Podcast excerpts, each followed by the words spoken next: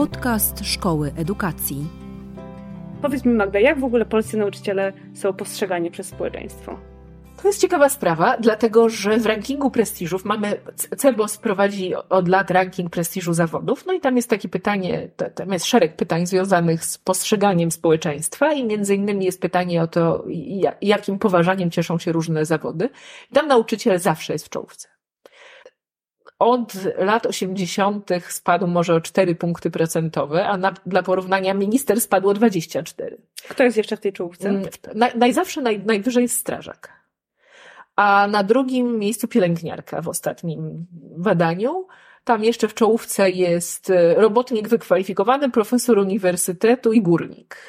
Potem chyba lekarz na szóstym miejscu. Pytanie jest, na co to się praktycznie przekłada, mhm. poza takim, taką deklaracją uznania w takim badaniu. E, pamiętam takie badania, nie pamiętam ani kto je robił, ani kiedy, ani o czym to było, ale pamiętam takie badania dotyczące tego, z kim chciałbyś, żeby z kim chciałbyś robić różne rzeczy. Na przykład z kim chciałbyś, żeby twoje dziecko siedziało w ławce, albo z kim chciałbyś, żeby twoje dziecko się związało. Tam rzeczywiście było widać, że nikt nie chciałby, żeby jego dziecko zostało nauczycielem. I najwyraźniej jest jakiś rozjazd tych, tych dwóch rzeczy. Jak patrzymy na popularność zawodu, w takim sensie, jak studenci wybierają kierunki nauczycielskie, kto mówi o sobie, że na etapie właśnie planowania studiów, że chciałby zostać nauczycielem, to takich osób jest mało. I coraz mniej. Także trudno jest odpowiedzieć na to pytanie. Pytanie, która z tych dwóch rzeczy jest tak naprawdę miarą prestiżu zawodu.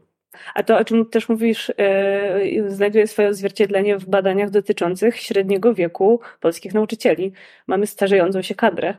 Wszyscy mają, tak pominąwszy może jakieś kraje arabskie, gdzie tam są stosunkowo młode populacje nauczycieli, to wszystkie kraje zachodnie mają problem starzejących się populacji. Co będzie za 10 lat? Co będzie za 20 lat? Będziemy musieli znaleźć sposób organizacji szkół i takiej pracy, w której jesteśmy w stanie poradzić sobie z mniejszą liczbą nauczycieli.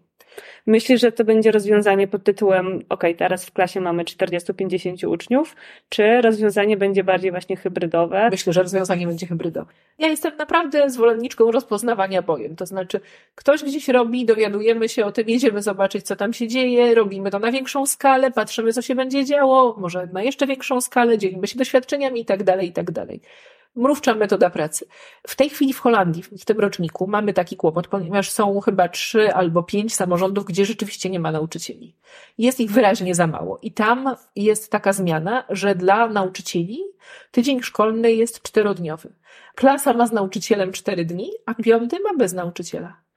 Tylko realizuje sama i w małych grupach uczniowskich program, który ten nauczyciel im wcześniej zlecił. No i zobaczymy, jak to działa.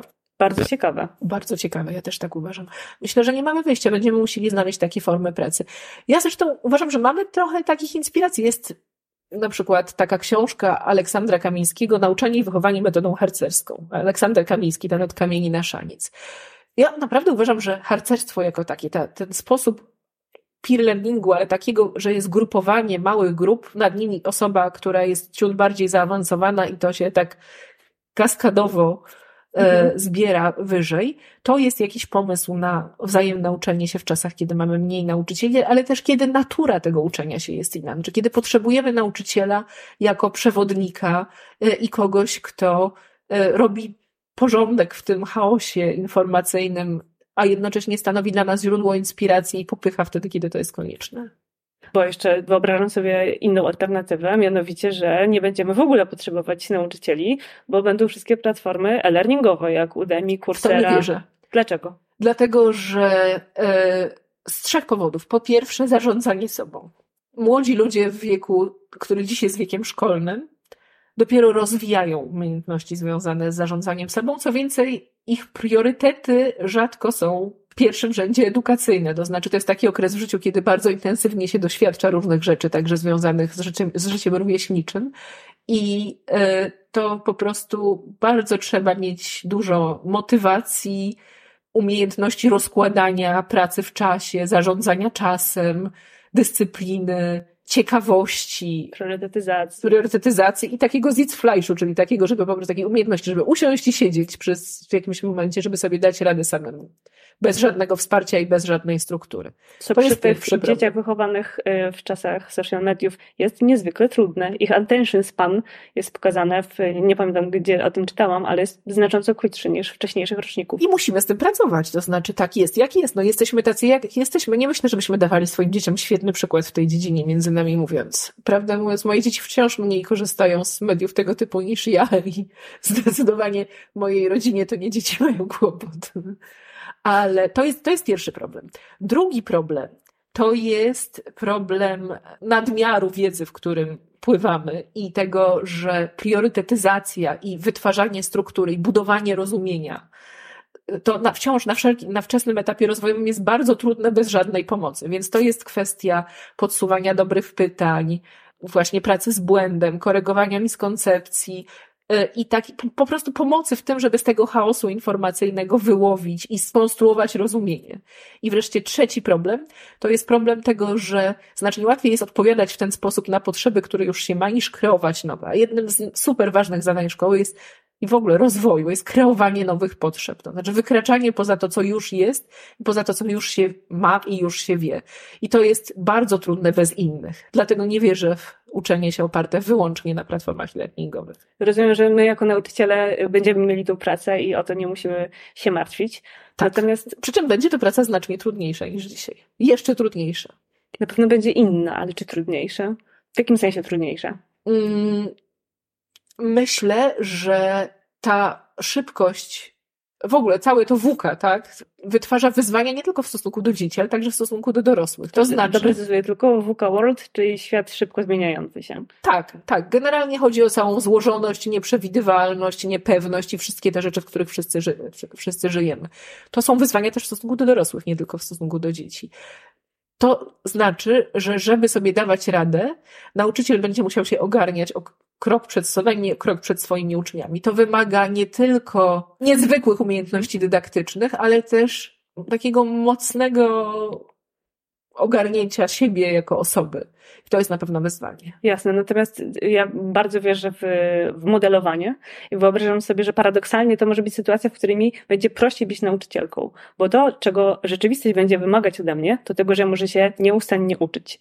I to jest dokładnie ta sama umiejętność, którą chciałabym w jakiś sposób zaszczepić moim uczniom. Więc oni poprzez obserwowanie mnie jako osoby, która nieustannie zdobywa nowe kwalifikacje, zaczyna używać różnych narzędzi, e, e, jakby uczy się na ich oczach i oni dzięki temu mogą się uczyć razem ze mną, jak się uczyć, dlatego że mnie podglądają.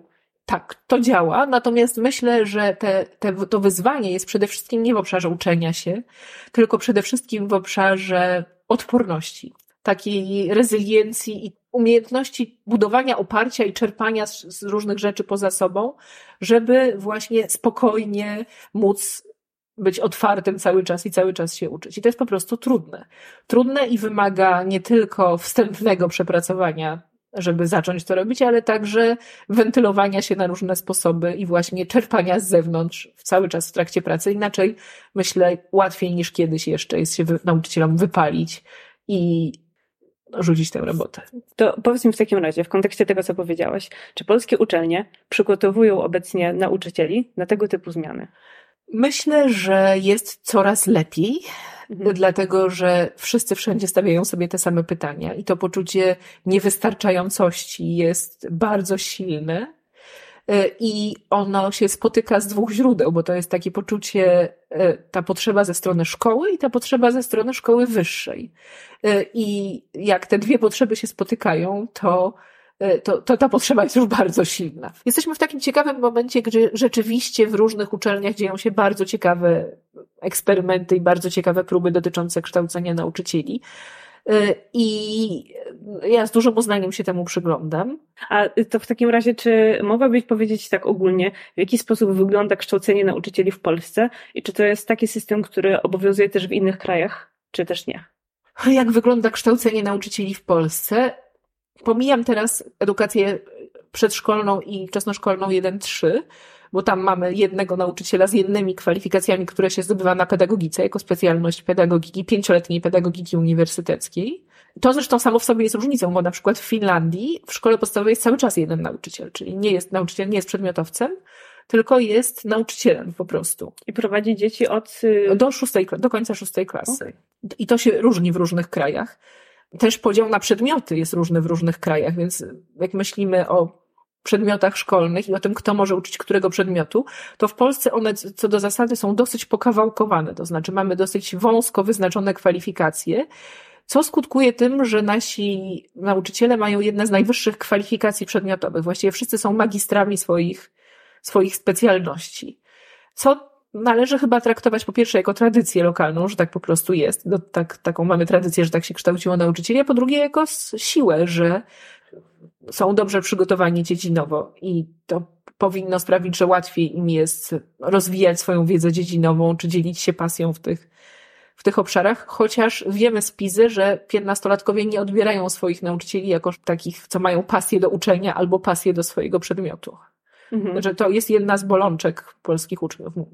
Wyraźnie rzadziej niż w OECD mówią, że mają do czynienia z osobami, które czują radość z tego, co robią, albo interesuje je to, czego uczą. Obecny system rozumiem wygląda tak, że jest student, który zdobywa tą wiedzę domenową i równolegle w czasie studiów robi uprawnienia pedagogiczne. Tak, to jest y, taka podstawowa opcja, czyli mm, że na kierunkach tych, które są zgodne z przedmiotami szkolnymi, na przykład na polonistyce albo na historii, jest specjalność nauczycielska, są też inne specjalności oczywiście, i student może wybrać taką specjalność nauczycielską i wtedy razem ze swoim dyplomem dostaje y, w ogóle kwalifikacje nauczycielskie Mhm. do, do pracy w szkole.